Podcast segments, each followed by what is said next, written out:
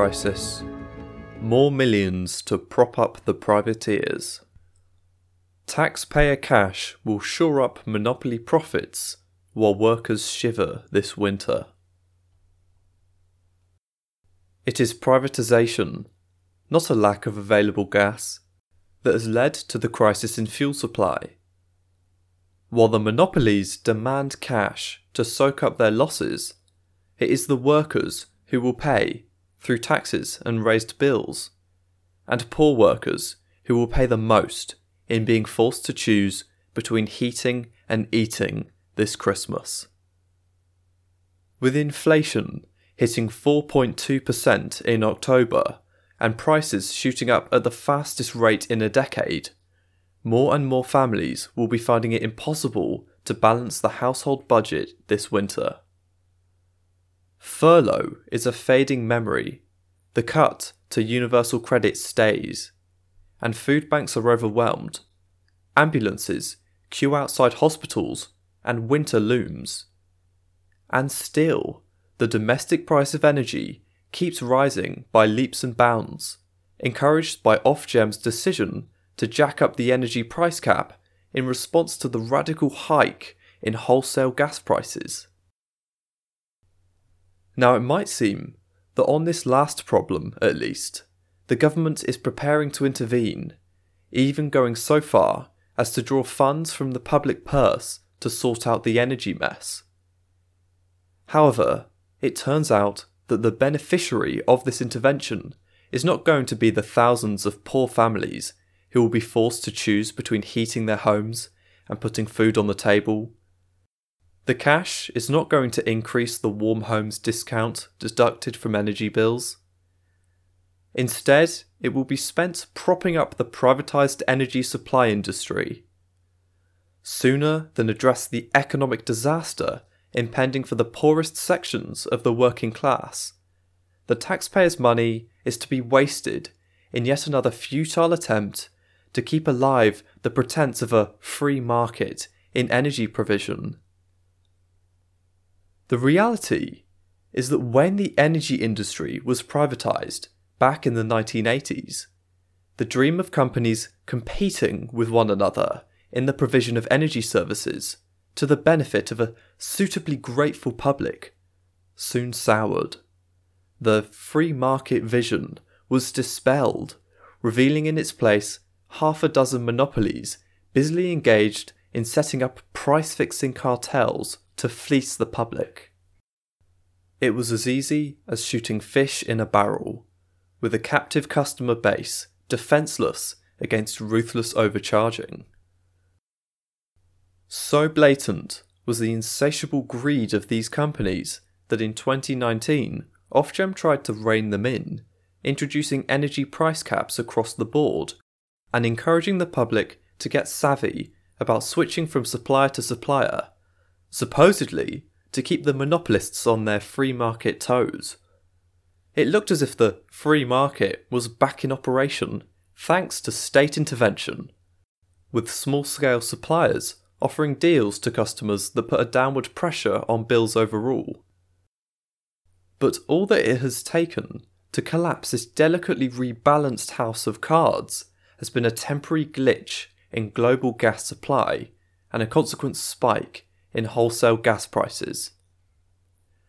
Many of the competitive tariffs offered by the new kids on the block depended on wholesale gas prices on the spot market remaining stable. When those prices went through the roof, it proved impossible to honour the cheaper tariff promises, and many suppliers went bust. Since the beginning of August 23rd, more companies have folded leaving over 3.7 million households in a state of limbo. The government hoped to palm off these customers onto the surviving companies like some poor waifs and strays, but the monopolists are pushing back, not happy with the idea of supplying gas to someone else's customers under the bargain basement terms previously agreed with the failing company moaning that each customer they absorb under Ofgem's supplier of last resort scheme could cost them hundreds of pounds a year.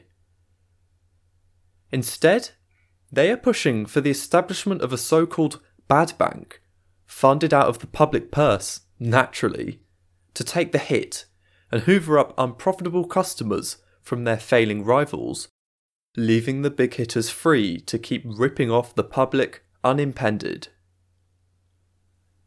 Which brings us to the case of the energy supplier Bulb, the most recent victim of the crisis.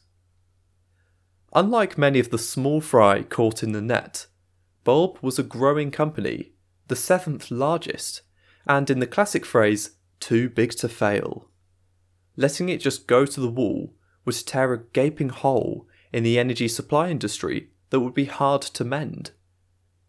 Other than by, perish the thought, abandoning the whole free market setup and restoring public ownership.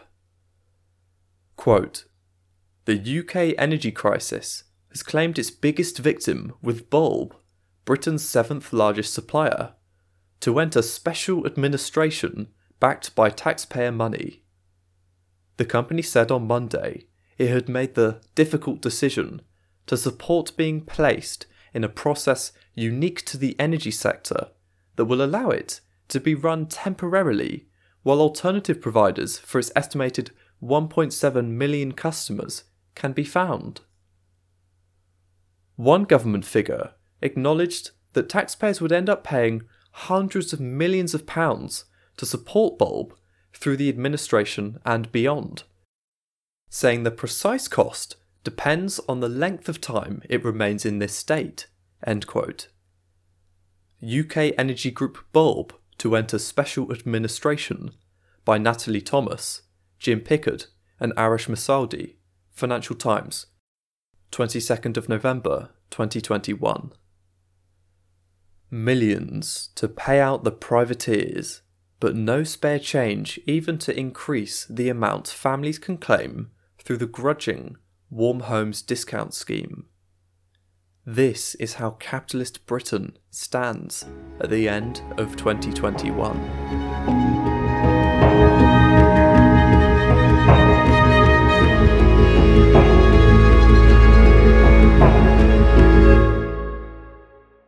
Thanks for listening to Proletarian Radio. We aim to bring you the best Marxist analysis on current affairs, revolutionary history, and theory. Do like, comment, subscribe, and share our content to help us reach the widest possible audience. We are a small organization with limited resources, and we need worker support if we are to grow and fulfill our mission. If you are able to make a one off or regular donation, no matter how small, please visit our website at thecommunists.org and register as a supporter.